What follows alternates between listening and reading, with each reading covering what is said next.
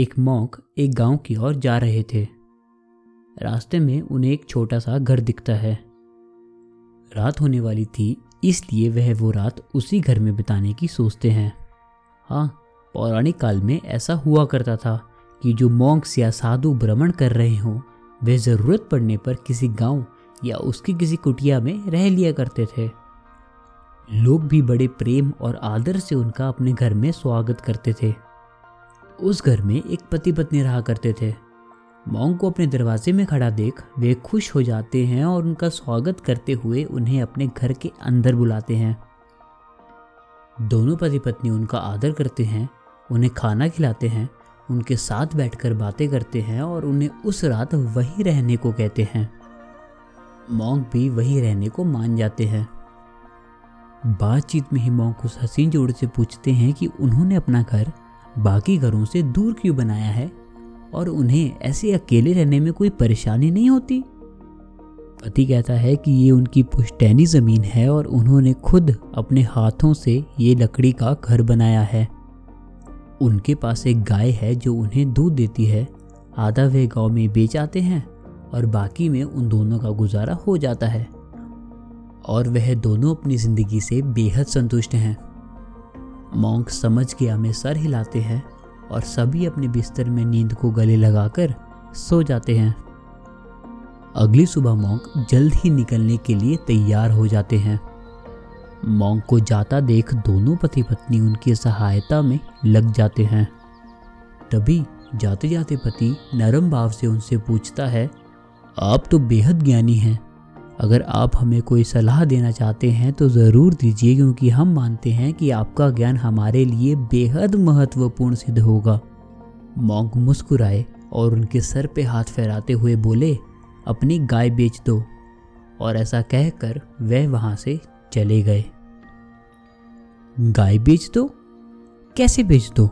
वो तो हमारा एकमात्र सहारा है।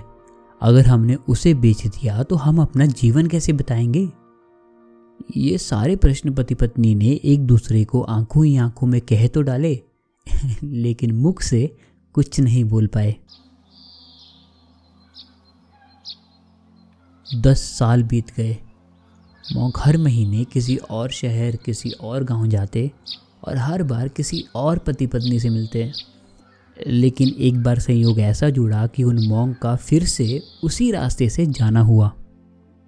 लेकिन इस बार वहाँ पहुंचकर वह देखते हैं कि वहाँ एक छोटा सा लकड़ी का घर नहीं, बल्कि एक बड़ा सा दो मंजिला घर बन चुका है। जो ज़मीन पहले बंजर हुआ करती थी, उसमें हरियाली थी, जहाँ पे कई भीड़ बकरियाँ घास चर रही थी। बगल में ही कुछ मुर्गियाँ थी और उसी बीच एक व्यक्ति एक बच्चे के साथ खेल रहा था। मॉन्क उस घर की ओर चलने लग पड़े। जैसे ही वह पास पहुँचे, वह व्यक्ति उनकी तरफ़ मुस्कुराहट के साथ आया और बोला, आपने हमारी ज़िंदगी बदल दी। आइए, अंदर आइए। मॉक अंदर आते हैं और पूछते हैं कि ये कैसे हुआ? तब वह व्यक्ति कहता है कि आपके जाने के बाद हमें वह बात बेहद बुरी लगी। हमने तो सोचा कि आप हमें गलत सलाह देकर गए हैं, लेकिन फिर सोचा कि चलो, आपकी उस बात पे अमल करते हैं। पास के गाँव में अपनी गाय को बेच दिया। उनमें से मिले पैसों से थोड़ी खाद, थोड़ी सी सब्जियों के बीज और थोड़ी मुर्गियाँ खरीदी। दिन रात मेहनत की और देखते ही देखते आपके सामने ही है मोंग मुस्कुराए क्योंकि उन दोनों ने उनकी बात समझ ली थी। ऐसी ही एक और कहानी हमें श्री कृष्ण और अर्जुन की भी मिलती है। एक दिन श्री कृष्ण और अर्जुन संत बनकर बूढ़ी महिला के यहाँ जाते हैं। वह बूढ़ी महिला उन्हें देखकर काफ़ी प्रसन्न होती है।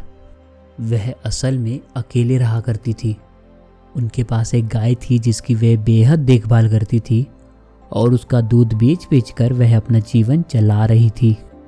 उन्होंने अपने घर में आए दो संतों को बेहद आदर दिया और बेहद स्नेह से गाय का दूध भी पिलाया। श्री कृष्ण ये देखकर काफ़ी प्रसन्न होते हैं। वापसी में अर्जुन श्री कृष्ण से पूछता है कि आप उनसे इतने प्रसन्न हुए तो आपने उन्हें कोई आशीर्वाद क्यों नहीं दिया? क्यों नहीं उन्हें कहा कि वह जल्द ही समृद्ध हो जाएँगी? मैंने उन्हें आशीर्वाद दे दिया है कि कल उनकी गाय की मृत्यु हो जाए श्री कृष्ण ने मुस्कुरा कर कहा। मृत्यु हो जाए? पर वह तो उनकी आखिरी उम्मीद है। उसके बिना वह बूढ़ी महिला गुजारा कैसे करेगी? तुम समझे नहीं, अर्जुन। वह बस पूरा दिन गाय के बारे में सोचती रहती हैं कि अब उसे खाना खिलाना होगा, पानी पिलाना होगा, दूध निकालना होगा। मैं चाहता हूँ कि वह केवल मेरे बारे में ही सोचे।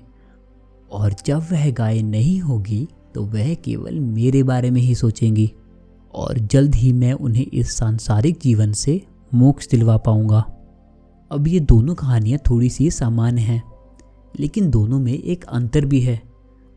दोनों योग के बारे में सिखाती हैं, लेकिन एक कर्म योग के बारे में बताती है और दूसरी भक्ति योग के बारे में। दोनों में गाय को एक सुविधा क्षेत्र, यानी कंफर्ट जोन की तरह दिखाया गया है। बुद्धा की कहानी हमें कर्म योग के बारे में बताती है कि कैसे एक मनुष्य को अपने कर्म योग से बाहर निकल के बड़ी चीज़ों की ओर बढ़ना चाहिए। और श्री कृष्ण की कहानी हमें भक्ति योग के बारे में बताती है कि समय आने पर हमें कैसे सब मोह माया त्याग कर श्री कृष्ण की भक्ति में लीन हो जाना चाहिए, मोक्ष प्राप्ति के लिए। मेरा मानना है कि पहले कर्म योग आना चाहिए और फिर भक्ति योग, ताकि एक खुशहाल जीवन व्यतीत हो। हाँ तो बस, अपने कंफर्ट जोन से बाहर निकलो और आगे बढ़ने पे कार्य करो। That is it for today guys and as I always say ki have a beautiful smile over your face because that is the best thing that you can wear today.